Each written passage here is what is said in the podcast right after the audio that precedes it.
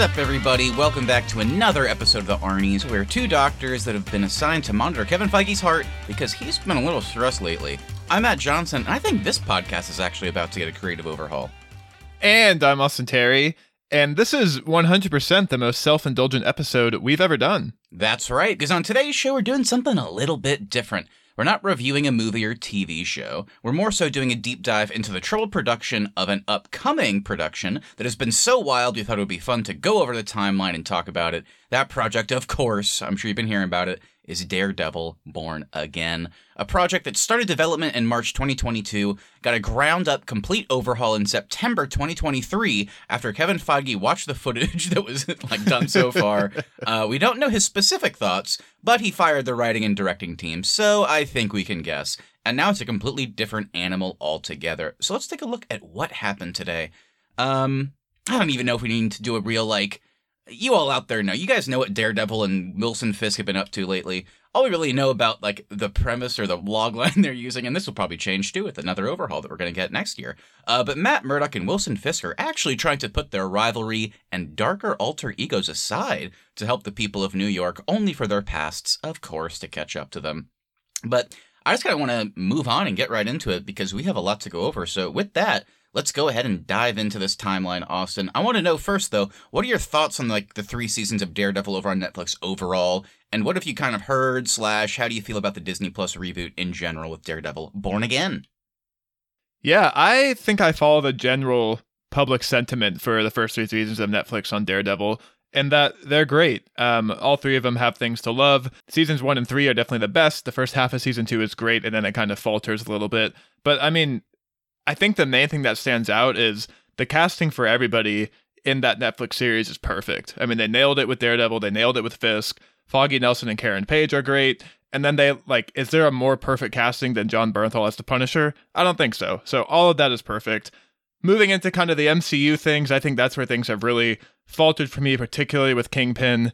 Um, they've really, uh, to me, it feels like they've really changed his character since he was in the Netflix thing. So uh, that kind of leads into my troubled thoughts for Daredevil. Given what we've seen with Hawkeye and Echo, I'm really concerned that they're kind of going to try and t- tone down the tone of that show and what they established with Netflix. Originally, it was going to be TV 14. It looks like they're more now willing to lean into it being more mature. Um, that said, so what they've done with Fisk is the, kind of the most troubling thing to me. The more I've thought about it since we watched Echo, I'm worried they're really going to try and kind of do that MCU thing where they turn the villain into a likable guy and they've kind of made him feel like your crazy wacky uncle so far in what we've seen in the MCU.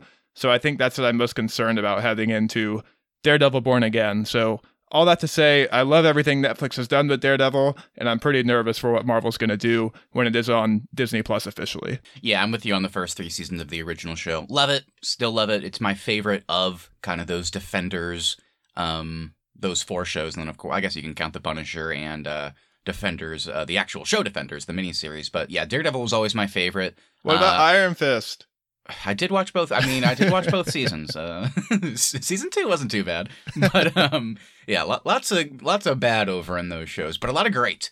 Um, and yeah, Daredevil was very consistently good. I'm with you on the season two second half thing. Other than that, I think it's pretty stellar. I've rewatched bits and pieces over the years since originally watching them, and I, I still love it. Still get a big old kick out of it.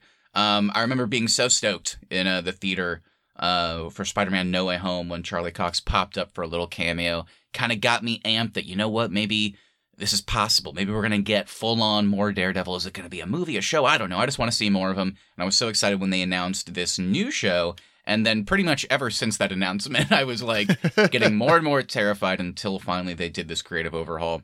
And we're going to talk about it, but it's just so crazy seeing what changed in the overhaul because it's baffling that those things weren't in place originally. like, yeah. we're talking cast members, we're talking tone, we're talking about pretty big things that they just recently changed. We're talking Um, about seeing Daredevil in costume. Yes, yeah, which is a novel concept apparently.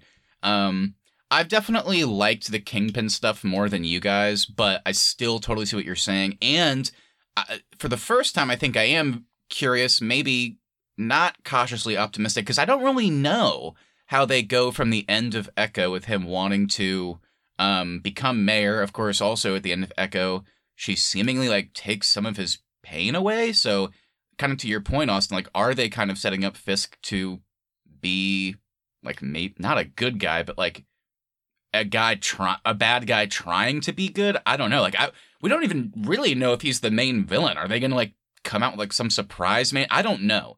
But so I'm kind of with you there. So there you go. There's kind of our initial thoughts. I think post overhaul, I'm feeling way more optimistic and super excited for this show.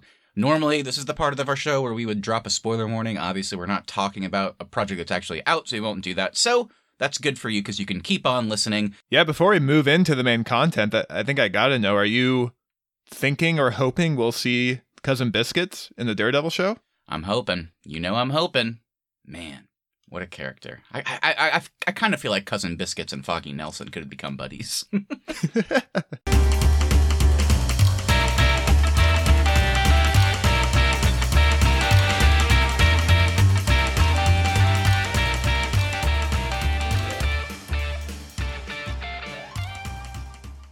So before we get to our timeline here, uh, let's do some cast and crew talk like we normally do, Austin. Let's at least go over the people that we know for sure about. Daredevil Born Again will be showrun by Dario Scardapane. Uh, you may know him from The Punisher, State of Affairs, and the Amazon Prime show Jack Ryan. Uh, the premiere will also be written by Scardapane. The directors that have been confirmed so far for the show are Justin Benson and Aaron Moorhead, who you may know from Moon Knight, Matt, your favorite show of all time, uh, and Loki season two. They are taking over the directing duties for however many episodes the show ends up being. It's unclear if the previous directors will retain credit or how much of their work will stay in the show when it finally comes to streaming. Yeah, so that's going to be an interesting kind of a. We'll we'll see. I'm curious about that. Um, as for our cast, of course, we have Charlie Cox as Matt Murdock, Daredevil, Vincent D'Onofrio as Wilson Fisk, Kingpin, Jon Bernthal is back as Frank Castle, the Punisher, and some new faces. We have Margarita Levieva as Heather Glenn, who is described as Matt's new love interest. Michael Gandolfini as Daniel Blade, a character supposedly super close to Kingpin. Uh, Sandrine Holt as Vanessa Fisk, actually replacing Ayelet Zur, who played the role previously. I don't know if there was like a scheduling thing or what happened there. Who knows? Nikki Dang, M- was great for Netflix. Yeah, I know, I know. Uh, Nikki M. James as Kirsten McDuffie, who apparently is the DA with a playful relationship with Murdock. Arty Froushan as Buck Cashman, who's an eco terrorist of sorts that's tied to Kingpin. And of course, those were the people that we knew about before the overhaul. Uh, the big thing is now that the series has had this infamous change, new cast members have been announced, and much to fan delight, they are returning cast members that were somehow not going to be part of the original 18 episode series. And that, of course, is Deborah Ann returning as Karen Page, Elden Henson returning as Foggy Nelson, and the great underrated Wilson Bethel returning as Dex Poindexter, aka Bullseye. And I did also see that uh, Tatiana Maslany from She Hulk did an interview recently where she said, still waiting on a call for Daredevil, and uh, I don't think that call's coming. Yeah, I think that I, that's one that I would like to see actually. I would too like a few episode arc. It would be fun to see the inverse of that, where maybe she comes to New York and they do a case together or something. Like that'd be fun. Uh, it would be weird, like to not address it at all. I feel like, but I, I guess we'll see. I mean, if they want to do a complete creative overhaul, I guess they have to acknowledge that like there are some things that we just cannot address. You know, we have to tell our news story. So we'll see. I'd like to see it though. I think anything from Hawkeye to Echo with Secret Invasion included in that timeline, uh, Marvel would just prefer in general to not address. Yeah, I'm sure Kevin Feige wouldn't mind that. um, I mean, we touched on it, but it is crazy that Karen Page and Foggy Nelson were not even thought to be included in the original draft of the show. I think they were saying that like both Fisk and Matt were not blipped, so they were around for the that 2019 2024 five year gap, which is probably how Fisk gets out of prison um, because of stuff like that post Daredevil season three, um, and how he's like trying to build up the tracksuit mafia and those people that we saw in Hawkeye and stuff like that. But what what everybody seemed to agree on that like they were hearing is that Foggy Nelson and Karen Page were referenced and that they were killed off screen by Kingpin and like part of the like dynamic of the hero villain thing in the show was that that's why Matt's going after him and it's like doesn't that kind of spit in the face of the amazing Daredevil season three ending where like Matt has that badass fight scene with Bullseye and Kingpin. He beats both of them, and as he's like beating Kingpin's face to a pulp and considering killing him, he says that you will go back to prison. You will not hurt my friends because Fisk is like, I'll never stop hunting them. He's like, you will not hurt them. He takes his mask off, looks him in the eye, and says, because if you do, I will go after your wife and prove that she like orchestrated a murder. And then you're gonna tell us in the reboot, Fisk just somehow kill them off screen even though Daredevil was around? like, what happened?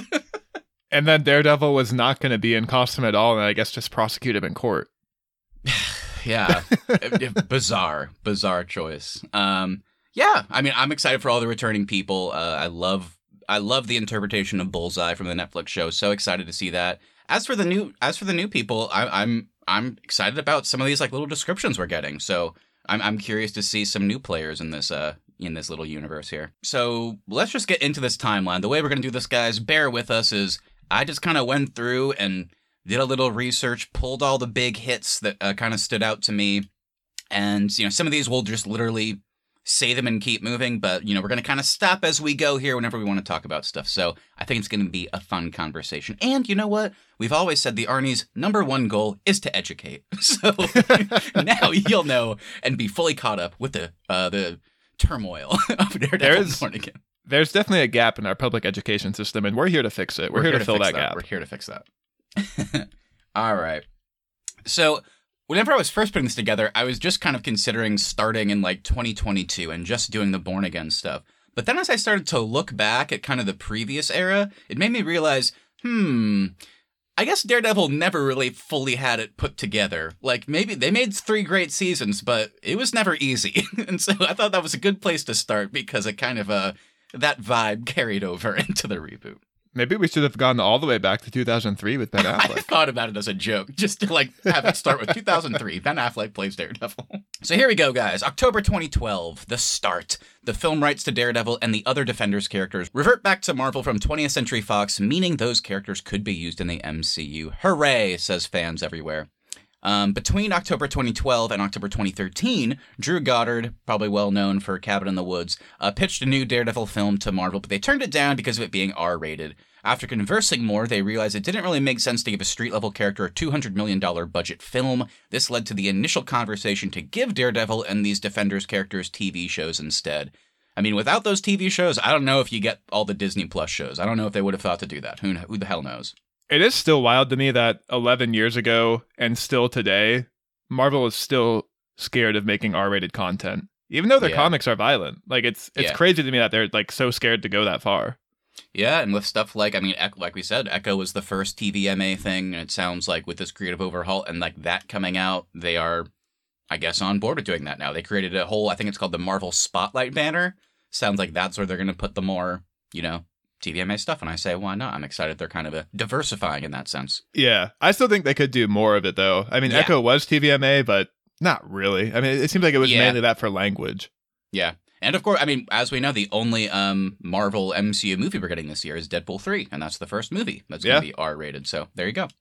Uh, but yeah, funnily enough, Kevin Feige was not pleased with the idea of doing these TV shows because he wanted to incorporate the character Daredevil specifically into the MCU films but because at the time he was only the president of Marvel Studios, like the film division specifically, and not yet the chief creative officer for Marvel Entertainment as a whole, like he is now, the Superior shot him down and ordered him to focus on the Avengers and the Guardians of the Galaxy instead. Um, moving right along the same month, right, basically right away, October 2013, Daredevil, Jessica Jones, Luke Cage, and Iron Fist series are announced uh, for Netflix, which would ultimately culminate in a miniseries with the Defenders. Remember that? That was bad. this announcement, oh, though, man. I remember being so hype. I was so excited. I remember walking through like college campus at night with like listening to a podcast, and I was like, "What? Really? I love Daredevil. Ben Affleck, my favorite actor." Uh, Is he coming to Netflix? I thought him and Jennifer Garner were divorced. oh God. Uh, so uh, also I thought was interesting. A couple months later, because I forgot about this, December 2013, despite initial disagreements over the use of the character, Drew Goddard is back, and he was hired to showrun the series. The first season was based on Frank Miller and John Romita Jr.'s classic 1993 miniseries Daredevil: The Man Without Fear. Even though the R-rated film idea that he pitched was turned down, they did decide, you know what, for TV, we'll do it. We'll do TVMA. Yeah, Netflix is like, we don't give a shit. we'll put out that R-rated content. exactly. Uh, but you know, I was like, "Oh, that's funny. Goddard's back." But why did I remember him being there? And here's why: in May 2014, Goddard steps down as showrunner to direct. Drum roll, everybody! this is so funny to me. A Sinister Six movie for Sony. Um, and of course, I mean, if he had made that and it was just bad, that would have been one thing. But as we know, we never got that. That never happened. nope. And I was actually reading about this before we hopped on. Yeah, Uh, that's right. he was gonna have Spider-Man ride a dinosaur in that movie. Oh my so god. well, you know what's funny about that is at least uh, Drew Goddard was going to make a Sinister Six movie that had Spider-Man in it. I don't think Sony can do that now. They're yeah, well, trying. back, back then Sony was allowed to have Spider-Man, but if we fast forward to today, they're making a Madame Web movie and can't even reference Spider-Man. now they're making a Sinister Six movie with Venom, Morbius, I guess Kraven, Jamie Foxx. Jamie, Michael Keaton from the MCU that accidentally fell in a hole and ended up in the Sony universe. But who are they fighting? Not Spider-Man. We don't know. Madam Uh, Web. yeah, I guess. Is she a good guy? I don't know. Um, but yeah, so he left to do a movie that never happened. And Stephen S. DeKnight, who I, if I recall, he was um tied to uh, Spartacus at the time. Uh, he takes over showrunning duties. And then right away, May 2014, our boy Charlie Cox is cast as Matt Murdock Daredevil, and he was the studio's first choice. So they got the person they wanted. And then to kind of finish the casting conversation, uh, soon after, in June and July 2014, the rest of the cast is confirmed, including, of course, Vincent D'Onofrio as Wilson Fisk Kingpin, which I remember being, I remember popping for at the time. It was like, whoa, okay, that's pretty, that's pretty big.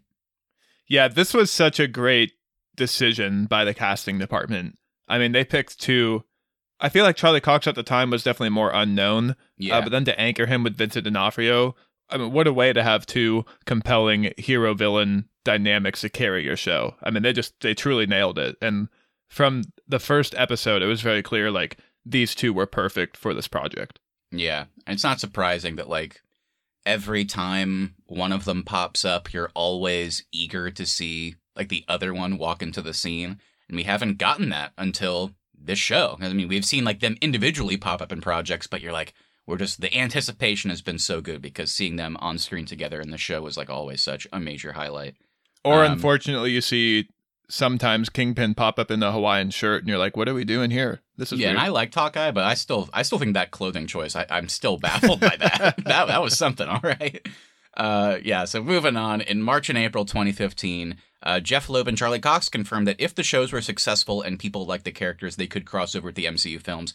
So this next uh, couple blocks here, I, I find very interesting because this is kind of the start of uh, the whole conversation about these uh, Canon versus not canon. Right, these Netflix shows being canon or not. And it's wild to me that even the cast was confused. Like they would do interviews and say, "Yeah, we're in the MCU," and Marvel like executives at the time were like, "Well, we don't know." So it's it's crazy that no one like had a clear understanding of if they were actually going to carry forward into this giant broader universe. Yeah, yeah, it's very weird. Um, so then, like, kind of jumping off that point, in April 2015, uh, the big release, Daredevil from Marvel's television ABC Studios, premieres on Netflix and is quickly renewed for a second season. Uh, so going off your point, Austin, it's important to remember that it was confirmed at the time that the show and the other Defender shows are in the MCU. Again, is Kevin Feige out there talking about that and saying that? No, but uh, based on the things I'm about to say, it's like, well, I guess it was because characters are directly referenced Iron Man, Thor, Cap, all those people. Uh, the events of the Avengers are specifically called out. They're in New York and they are like talking about the devastation that that movie left behind. And places like Avengers Towers uh, are seen. So why there was a question of retconning or making the show canon later is kind of odd in hindsight when it was already in the MCU, just I guess not called out constantly. I don't know. Like you said, it's a whole big confusion for everybody involved. Uh, but in terms of quality, it has a 99% on Rotten Tomatoes and was considered a universal, like, major surprise. And this was still the era where Netflix having their own content it still feels new and fresh. So this is Yeah. like the height of binge TV where Daredevil season 1 drops and in a weekend the public has finished it and cannot stop talking about it.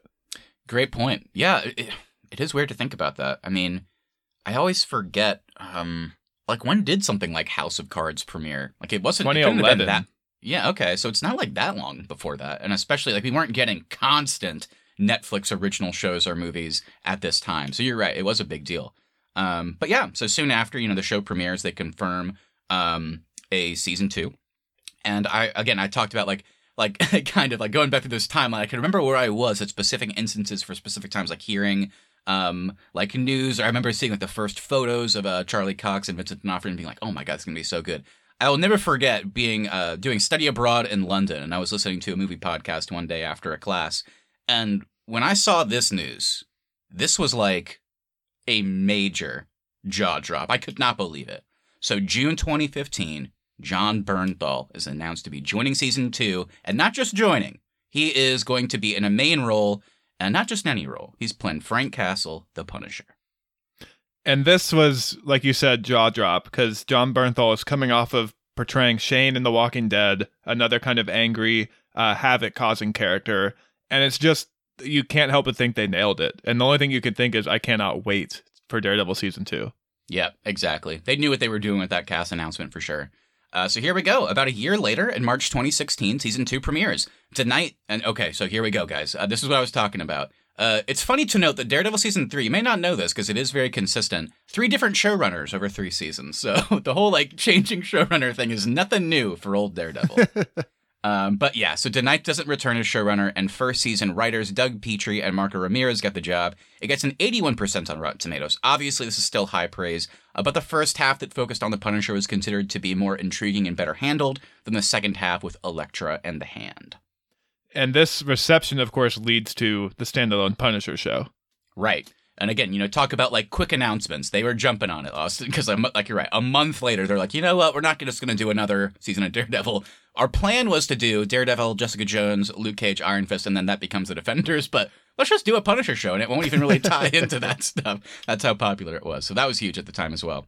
And it is crazy all these years later even though Jon Bernthal got two seasons of his own show, appeared in multiple seasons of Daredevil, it still kind of feels like they wasted him. Like it, it's still like you look back and it's like, man, they had a, a perfect casting, and we really haven't seen much of him. Like it, to me, it still feels like yeah. he should have played a, a much larger role in all of the Daredevil stuff on Netflix, and then also the MCU.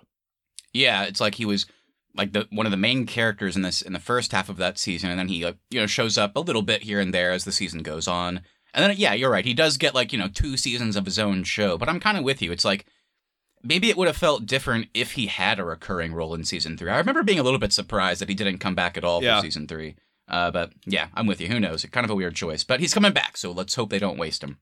So jumping ahead, October 2018, season three premieres with Erik Oleson becoming the showrunner. It gets a 97% on Rotten Tomatoes. So this is considered a pretty big step up from season two. Sounds like you and I both agree with that, as I know the general public does too. Uh, and there's very high praise for the return of Kingpin in a leading role and the introduction of Bullseye.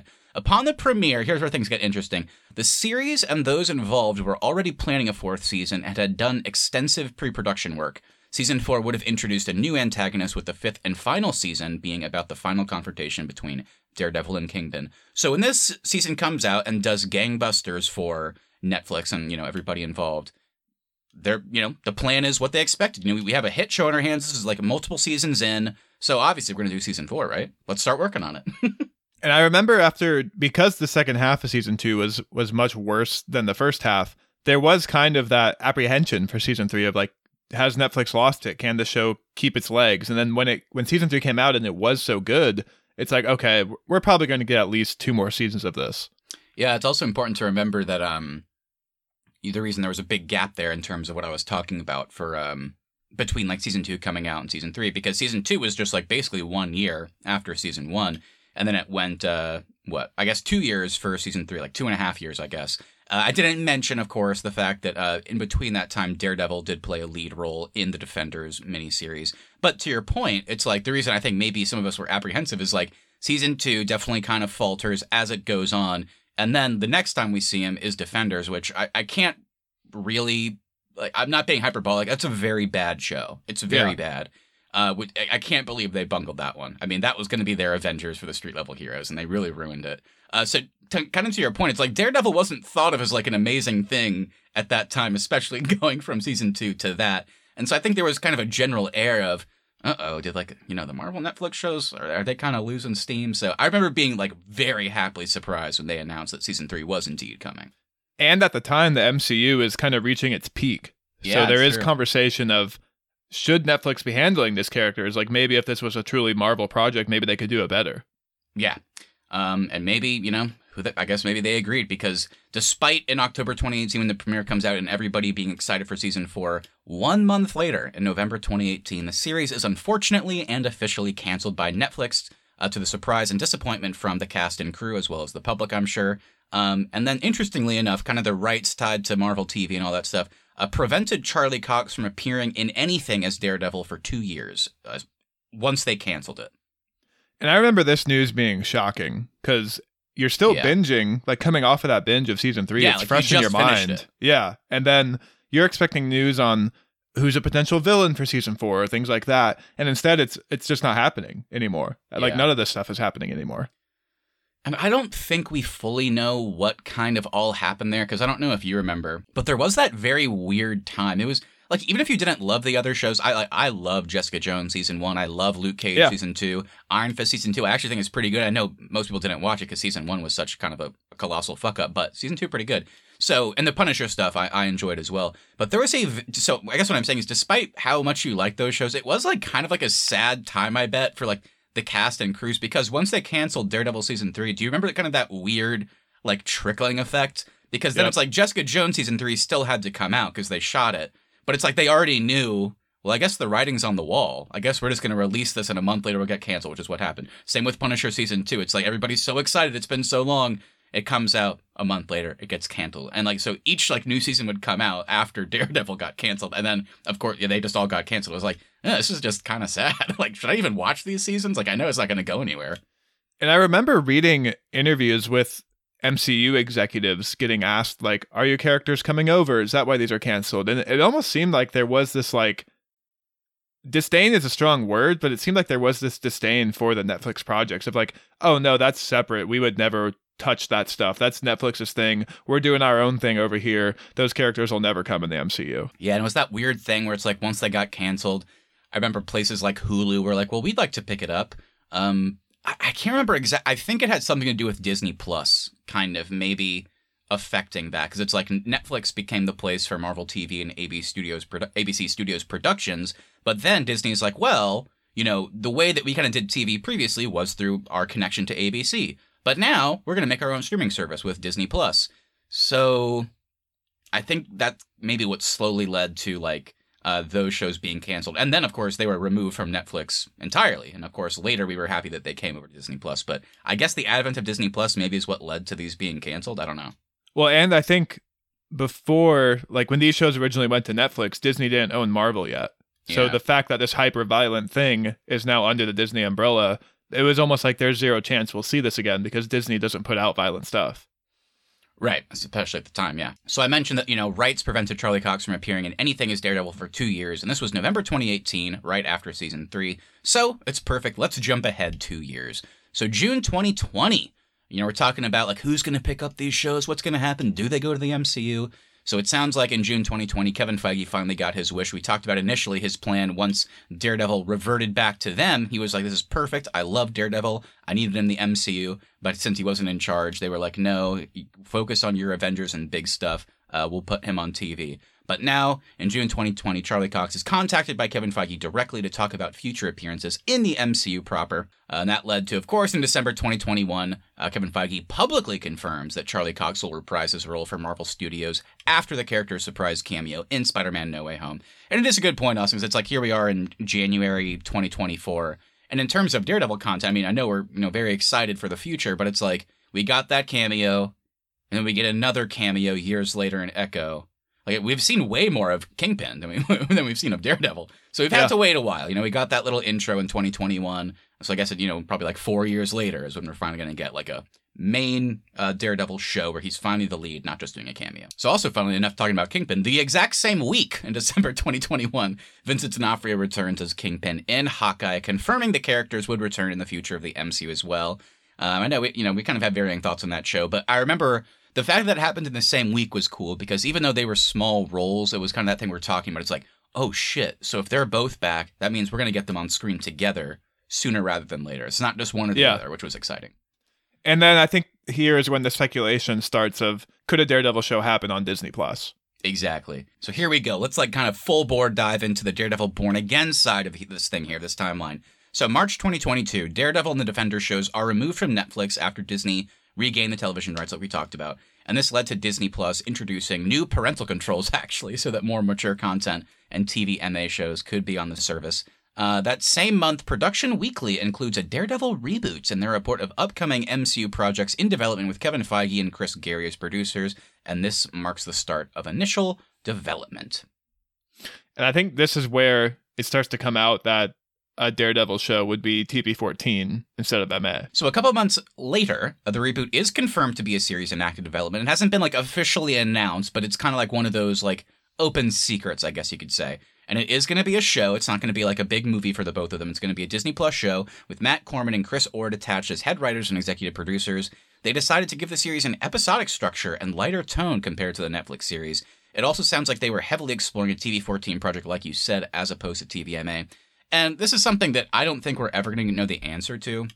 And obviously, I know Kevin Feige's a an insanely busy guy, and like he's an executive producer on all these things. But it's like obviously he has to invest his time in certain projects more than others. I mean, there's no way that he could be like the main creative force in all of them. He's I think just like there when he can. That said, the guy that loves Daredevil this much, like always wanted him in the MCU. I am like genuinely surprised. I'm not like shading on him, but it's like huh, so you signed off on doing like a basically like a Law and Order style show, which is, I mean, he's a fucking lawyer, I get it, but it's like you want to do a, a long season. It's not going to be TVMA. It's going to be episodic. Like, are you sure? Like, I'm I'm kind of surprised that he signed off on that. Yeah, I remember hearing about this at the same time they were talking about a potential She-Hulk show, also Right. saying like it'll be an episodic Law show. And both times I'm just thinking like, if I wanted that, I'd watch I'd watch Law and Order. I, Yeah. I want to see superheroes doing superhero things. It, it seemed so strange to me at the time. It just felt like they were being different for the sake of being different. But that's also the weird thing. Is like, I get it. How do I word this? It's like, I guess it should have been one or the other, at least to me. Like, I lo- I really like She-Hulk Attorney at Law. I-, I enjoyed that show. I thought it was a blast. I thought it was so fun. But it's like that was you pitched that as your Law and Order show. Great. So then why Daredevil that comes later? Why are you aiming to do the same thing? It's like why not just do a season two of She-Hulk? Then like why why are you doing two Law and Order style shows in the MCU? And did they really think after three straight seasons and multiple spin-off appearances of seeing Daredevil be Daredevil and then have to wait multiple years that fans would really be excited just to see him be a lawyer? Like that seems like a terrible idea. So, kind of a in connection with that, in July 2022, the title was revealed to be Daredevil Born Again. This was the official public announcement that everybody might remember when Kevin Feige brings them out on stage. It's said to be an 18 episode first season, which I, another, you know, we're talking about jaw drop moments. When he said 18 episodes, I, I was like excited, but also like, why? That, that that's a lot. um, and they said it's just a first season with Cox and D'Onofrio returning. At the time, Cox said the series was a whole new thing and not a fourth season to the original Netflix series. It was later revealed that the 18 episodes would be split into two nine episode halves. I guess so. It's not quite a season two situation, but there was going to be a divide somehow. Uh, the long season was expected to be because, like we said, the series was episodic and would almost be like a Law and Order case of the week type situation Such a weird plan. despite our feelings on that, I think we even we were still kind of excited at the time, and it was probably because we were wearing like you know Matt's famous rose-colored glasses, where we were just like, ah, well, that I don't agree with that personally, but I'm excited our boys are back. Like I was still excited, um, but And then- Marvel, like projects are starting to falter a little bit here, but Marvel still has Yeah. a lot of goodwill too at yeah, this time. Yeah, of course, of course. But I've kind of been separating this timeline as we've been going into chunks, and I would say uh, this next section is where it truly becomes a shit show. So here's what happens, guys, in case you forgot, because this happens quickly. So the pre-production's done already. After that announcement, they've done the work. So it's been about a year since they officially started development. So March 2023 rolls around. We've done the work, and now filming begins in New York. Uh, so three months later, June 2023, filming halts in accordance with the 2023 Writers Guild of America strike. And then in September 2023, just another few months go by, Daredevil Born Again is publicly said to be undergoing a creative overhaul. another jaw drop moment when I read that. I'll never forget that one either. Um, A year and two months since they announced it. Yep. Yep. Marvel Studios made the decision and fired head writers Corman and Ord and also let all of the initial directors go. Six of the 18 episodes had been filmed. I don't know if they were completed, but uh, I guess to a, a like a watchable degree. Um, The Hollywood Reporter said that Marvel Studios executives had reviewed the footage so far and realized that Born Again, quote, was not working. Uh, Corman and Ord's episodic take on the series was said to be a large divergence from the Netflix version, including that Cox did not appear in costume as Daredevil until the fourth episode. Um, Corman and Ord were expected to still be credited as executive producers, which is good. I mean, they should get their credit. But this kind of ties in Austin. That like that's the end of the shit show on the timeline that I was talking about. But I don't know how you felt at the time. It kind of reminded me of Solo a little bit. If you kind of think about like Kathleen Kennedy's role in Star Wars at that specific moment in time, and you think about Kevin Feige's role in Marvel at this specific time, it makes you like because this whole thing with Solo is like we basically filmed the movie. Here we go. You know, Phil Lord, Chris Miller, they hand them a movie, and like Kathleen Kennedy's like, oh my gosh, this is too goofy. Yeah. And and then they're kind of like, well, yeah, you've seen our work. We pitched it to you. We told you what we were going to do, and you could have been reviewing the footage this entire time. We finished the movie. You don't like this? You knew what you were getting. you hired us. And then she was like, no, no, no, no. Sorry, you're fired. We're going to redo the entire movie. And then it becomes a failure box office wise because of it. Uh, but that's kind of how I feel here because it's like, you wonder, Kathleen, what, what were you doing? Like, you should have been like more up up to speed. I wonder the same thing with Kevin Feige. We talked about, huh, that's weird that he signed off on this take on Daredevil. And then whenever you see like a year later, like a year and a half later, they're like, oh, creative overhaul, you're like, well, yeah, of course. like, I guess I'm glad that you're doing it, but still, it's like, how did it take this long? You, you shot like a third of the episodes? Like, yeah, this sounds like it was, we knew this was going to be a recipe for disaster already. and 2023 is the year where Marvel kind of has to reckon with their total TV strategy. Yes. And there's been a lot of reporting on this where if you think about the MCU and their films, you get directors and you get these writers, but really the people who are in charge of how the story flows is the Marvel producers and executives who say this, this, and this has to happen because there's this other project down the road. Whereas when you make TV, it has to be really kind of writer focused. And they tried to take their movie approach into their TV shows. And the only one that's like really well received is WandaVision. And that's two and a half years ago at this point. So they're having to kind of have a reckoning and decide how do we want this TV structure to work?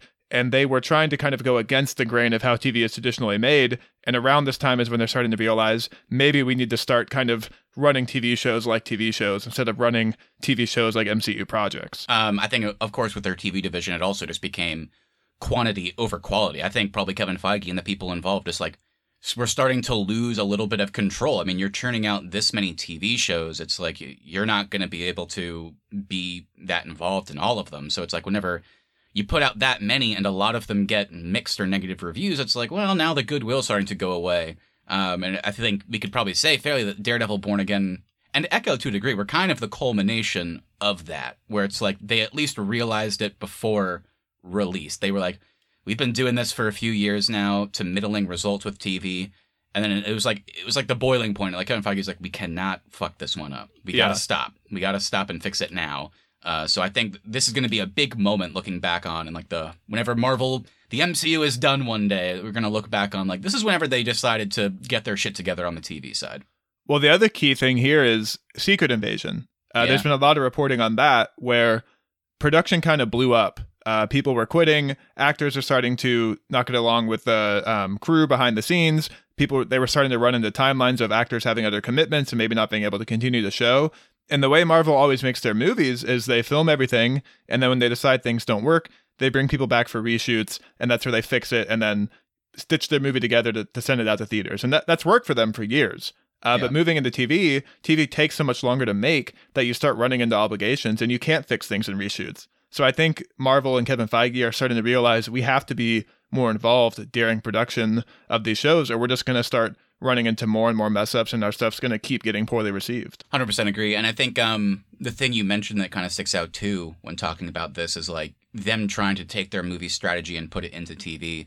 Um, it, whenever this blew up with Daredevil Born Again, it was also I was shocked to learn that there was some reporting that, you know, whenever they were like, okay, we got to change and do this more like TV, we have to have showrunners. I remember hearing that and being like, what the fuck do you mean? You don't have one guy with like one guy or gal with like a creative vision, like spearheading the show. I was like, that doesn't make sense. And it turned out there were people like credited as being a showrunner. I think probably the most famous example is Michael Waldron is credited as the showrunner for Loki. I guess at least like Loki season one. And then Eric Martin, I want to say was his name. I, I'm sorry if I'm wrong there. He was the guy that did season two. And whenever season two came out, it was then reported that Eric Martin was one of the head writers on Loki season one, and Michael Waldron, the showrunner, so to speak, actually left midway through production, which this was never said, so that he could go write Doctor Strange in the Multiverse of Madness because Kevin Feige asked him to. And then Eric Martin just secretly took up the duty. So it's like they didn't have showrunners, they were crediting people, but these people were really just the head writers. And it's like Yeah. writers are great, they're important, but these are not always people that are kind of that, you know, firm, put your foot down director type that's kind of like leading the charge and kind of saying no to certain things, but then saying yes to certain things. Uh, so the we talked about the head writers of this show, the ones that were fired. There was no showrunner. They were the ones that were like tasked, like, "Hey, you're writing the show, but you're also like steering the ship." Basically, it's like that's a weird move. So this also marked the change where they were like, "Okay, going forward, we are going to have, you know, that showrunner in addition to writers." Weird that they were like, oh, "I guess we don't need that," but it's good that I guess they're changing that now. But let's get into the final portion of the timeline here, guys. This is kind of basically the start of what we know about the actual overhaul itself. So, October 2023, uh, Dario Scardapane, known for writing The Punisher previously, is hired as the showrunner. Uh, we already talked about how you know the previous writers were not the showrunners, which is again still strange. Um, but yeah, so Scardapane is going to be the showrunner, and he's also going to be set to write new episodes in addition to writing a new pilot episode, which is interesting. Uh, but he's also tasked with kind of writing new scenes specifically to fit in with the pre-existing footage that they deemed they could use. So we'll see how that kind of works out. Um, at this time as well, Justin Benson and Aaron Moorhead, known for Moon Knight and Loki season two, got one win in there, one miss, uh, were hired as the new head directors. Uh, the new team decided to ditch many of the previous ideas and change the show to have a more serialized structure, shorter episode count, and be more directly connected to the previous Netflix series. A lot of people behind the scenes, including some of the cast, have kind of switched their tones. Like, however, like Charlie Cox previously had been like, well, this is a whole new thing, not season four. This has like kind of been openly called this is season four now. Um, so yeah, D'Onofrio said that the main creatives of the series got together and decided that Born Again should harken back to the tone of the Netflix series, as well as continue storylines from it. Prior Which also o- like, yeah, duh. Like, Yeah, why were you not planning to do that originally? That- It worked Yeah. on Netflix. Yeah, exactly. Well, that's kind of the whole thing. And I guess we'll maybe talk about it a little bit later, but it's like, uh, I know we talked about it at the beginning, but it's important to, I guess, acknowledge. Uh, I, I can't believe I didn't uh, mention this earlier, but in, in the initial show, it sounds like they just weren't really going to reference like events of the Netflix series. It was just like kind of move forward. And I think it was because at that time they were like, this is not MCU. That show is not MCU canon. We're just going to keep the actors and not really reference it and tell our own story. So that was their choice. And after um, the overhaul, after Echo, um, they were like, okay, let's just say that that was MCU canon now and move forward. uh, again, weird choice. But anyway, um, oh yeah. So prior to the overhaul as well, the following actors were part of the series: Clark Johnson as Cherry, uh, Zabryna Guevara as Sheila Rivera, along with Michael Gaston, Mark Geller, and Harris Yulin in undisclosed roles. It was unclear if any of these actors would be included in the new direction of the series, but we will see.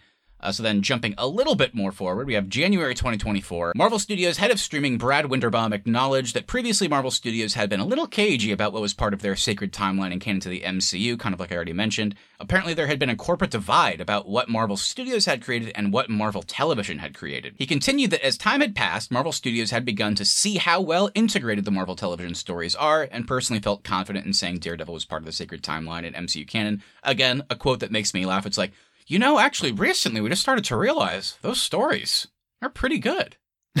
That was 10 years ago, idiot. How did you just People- realize that? We kind of Uh, realized, like, hey, people like this Netflix stuff. We didn't know that. Did you hear that Daredevil was on Netflix before this? It was pretty cool. You guys Um, know that Jon Bernthal plays the Punisher? Yeah. He's like, oh, I thought Charlie Cox was new to this role. So yeah, Marvel Studios began looking at the Netflix series as a more integral part to the MCU after the creative overhaul started, and then with Echo's release, all of the Netflix Defenders series were retroactively added to the MCU Disney Plus timeline, with Daredevil placed alongside the Phase 2 content of the MCU between the Guardians of the Galaxy films and Avengers Age of Ultron. And then also in January 2024, uh, big one, with the writer's strike and creative overhaul complete, filming on the series gets to finally resume after seven months.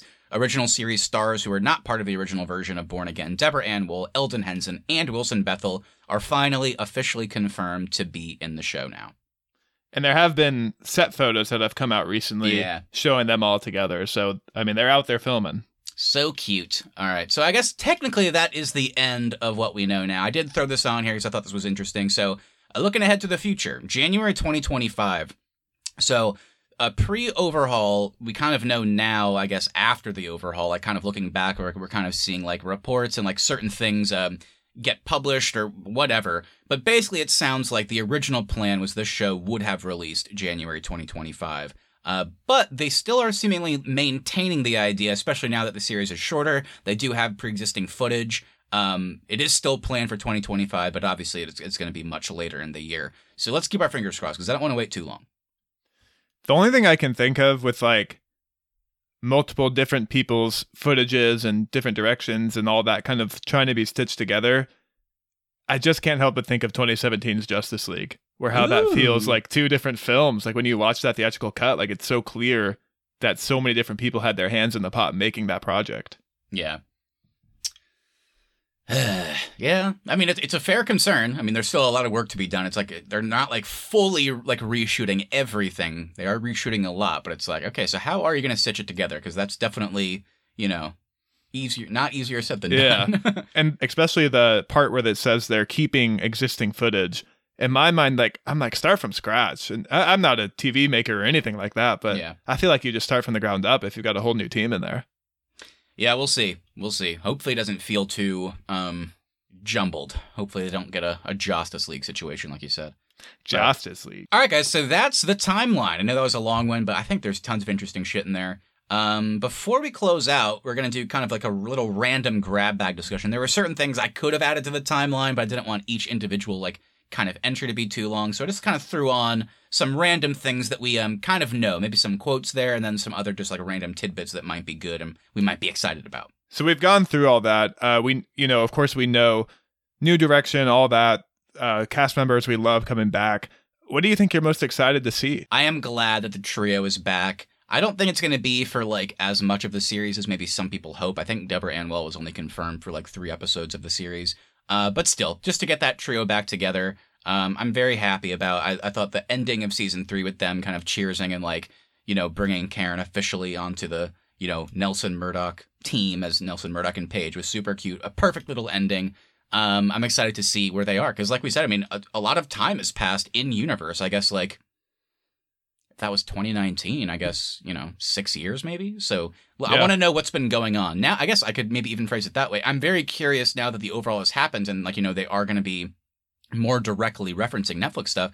I'm curious, like, what little tidbits they'll throw in kind of like through dialogue. Like, you know, what's been going on in these six years? Like, has like anything like cool happened? Have any like villains resurfaced or anything like that? So I'm just excited to hear kind of like what's been going on. I guess technically some of the flashbacks in Hawkeye, whenever he was operating as Ronin, kind of gave us some insight to what Wilson Fisk was doing off screen during the snap, but kind of like on the flip side of your coin, I'm curious.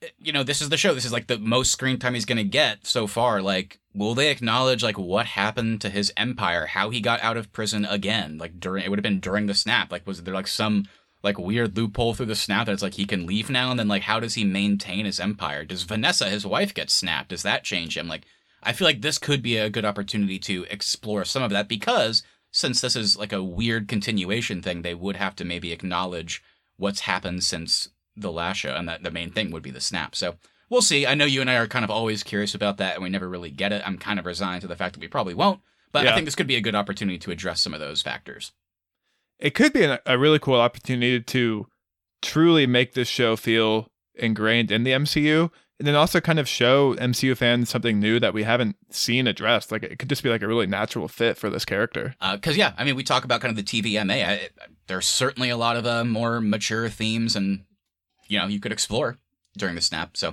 I don't know.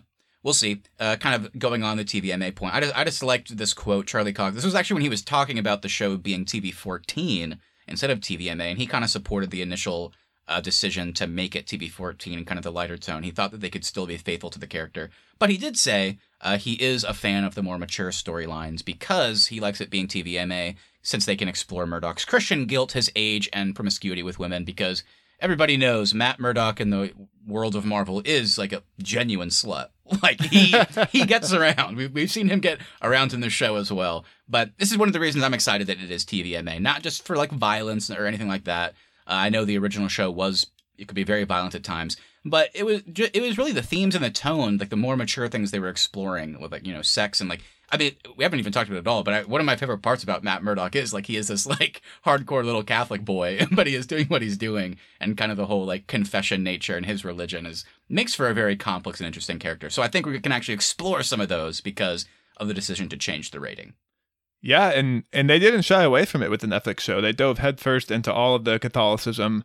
Um, and then from the little we've seen of Matt Murdock in the MCU, we've already seen him be promiscuous. He dove right into She-Hulk. So you know, Mhm. we, he, they're definitely continuing that trend, even with it being TV14. All right, um, another quick one that I'm very excited for, and this you know kind of continues the trend that we've been talking about. It's like, really, you made you weren't gonna bring back Foggy Nelson, or just like a random example of like, what the original decision didn't involve that. I'm also surprised that uh, pre-overhaul. Uh, Philip Silvera was uh, not the stunt coordinator, uh, but after they ended up hiring him to do all the stunts and kind of the choreography and fighting, which is great because he did it for the Netflix series, so he's back. And that is good news because the choreography in the Netflix series was so sweet.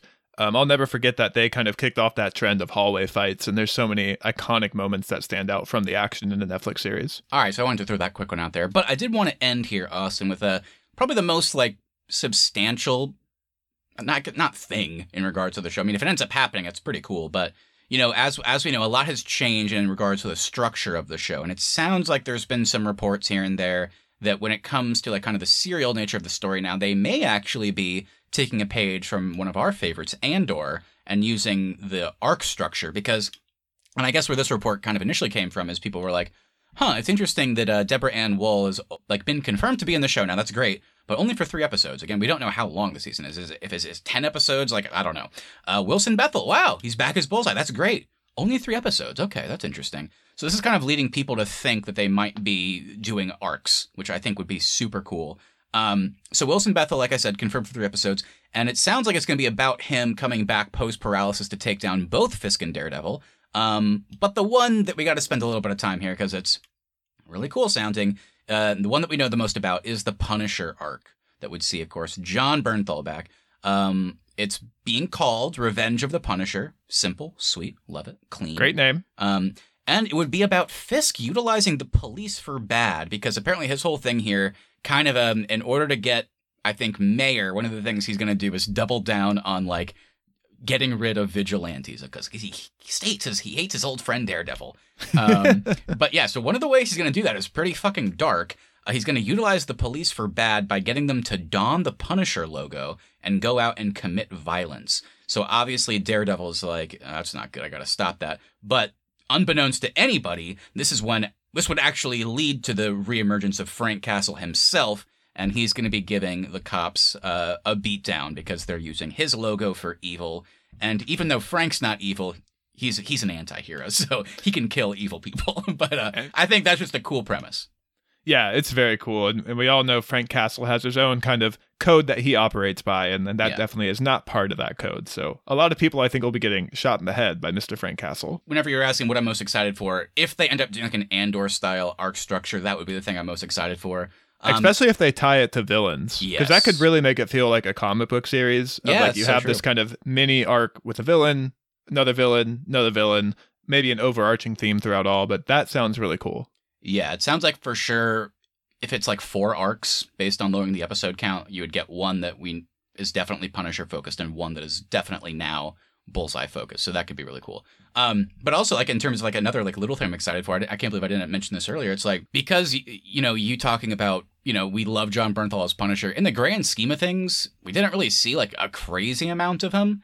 Um, the last we saw him with Daredevil was him like kind of helping uh, Daredevil defeat the Hand a little bit after Elektra dies, and so they kind they end on decent terms. But uh, you know, it's very easy to see that they could fall back into their old like disagreeing ways, still Yeah. kind of supporting each other. But that's another thing I'm excited for is like, what is the relationship with Daredevil and Punisher now? In like the six or seven year gap, whatever you want to call it, between like Daredevil season three, like has he seen Frank at all? Has he seen him, or like was it the last time was at the end of season two? I don't know. So I'm curious what their relationship will be like. I'm sure it'll be exactly what we want it to. Is it's like It'll be buddy buddy when they can, but probably like trying to stop each other from uh, killing people at other times. And I know I keep going back to this, but what was Frank up to during the snap? Yeah. He's a vigilante with the strict code. What kind of stuff was he seeing and dealing with?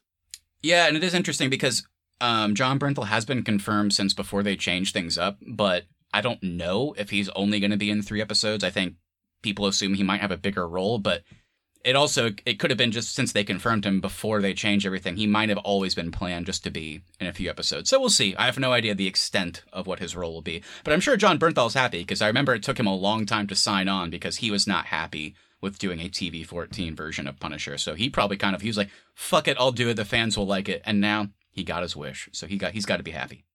Yeah, I'm just glad he's back. Uh, if, if this is the last time we see him, at least we kind of get a send off. If there's more space for him in the MCU and, and what Kevin Fe- and what Kevin Feige has planned, um, I mean, I'll take any amount of Jon Bernthal in my life that I can get. All right, well, with that, thank you all so much for listening. If you enjoy this episode, make sure you hit that follow button so you never miss our upcoming content. Also, please share us with your friends if you enjoyed this episode. We really would appreciate that to continue to grow our show. Please leave us reviews as well. Even if you want to write anything, leaving us a five star review over on Apple Podcasts, Spotify, wherever your podcasts really does help us out. At the Arnie's is our social, and the Arnie's.media is the website. We'll be back next Tuesday with another episode. And everybody, we do want to hear from you, so please message us on Instagram at the Arnies or email us thearniesmedia at gmail.com. What do you think of everything going on with Daredevil Born Again? Is this show cursed? Are you still excited for it? Anything you say, we'll read on the show and react to it live in our latest episode. That's right, everybody. Hope you enjoyed this one. Have a great rest of your week. See you next time. I can't wait to see Daredevil be a lawyer.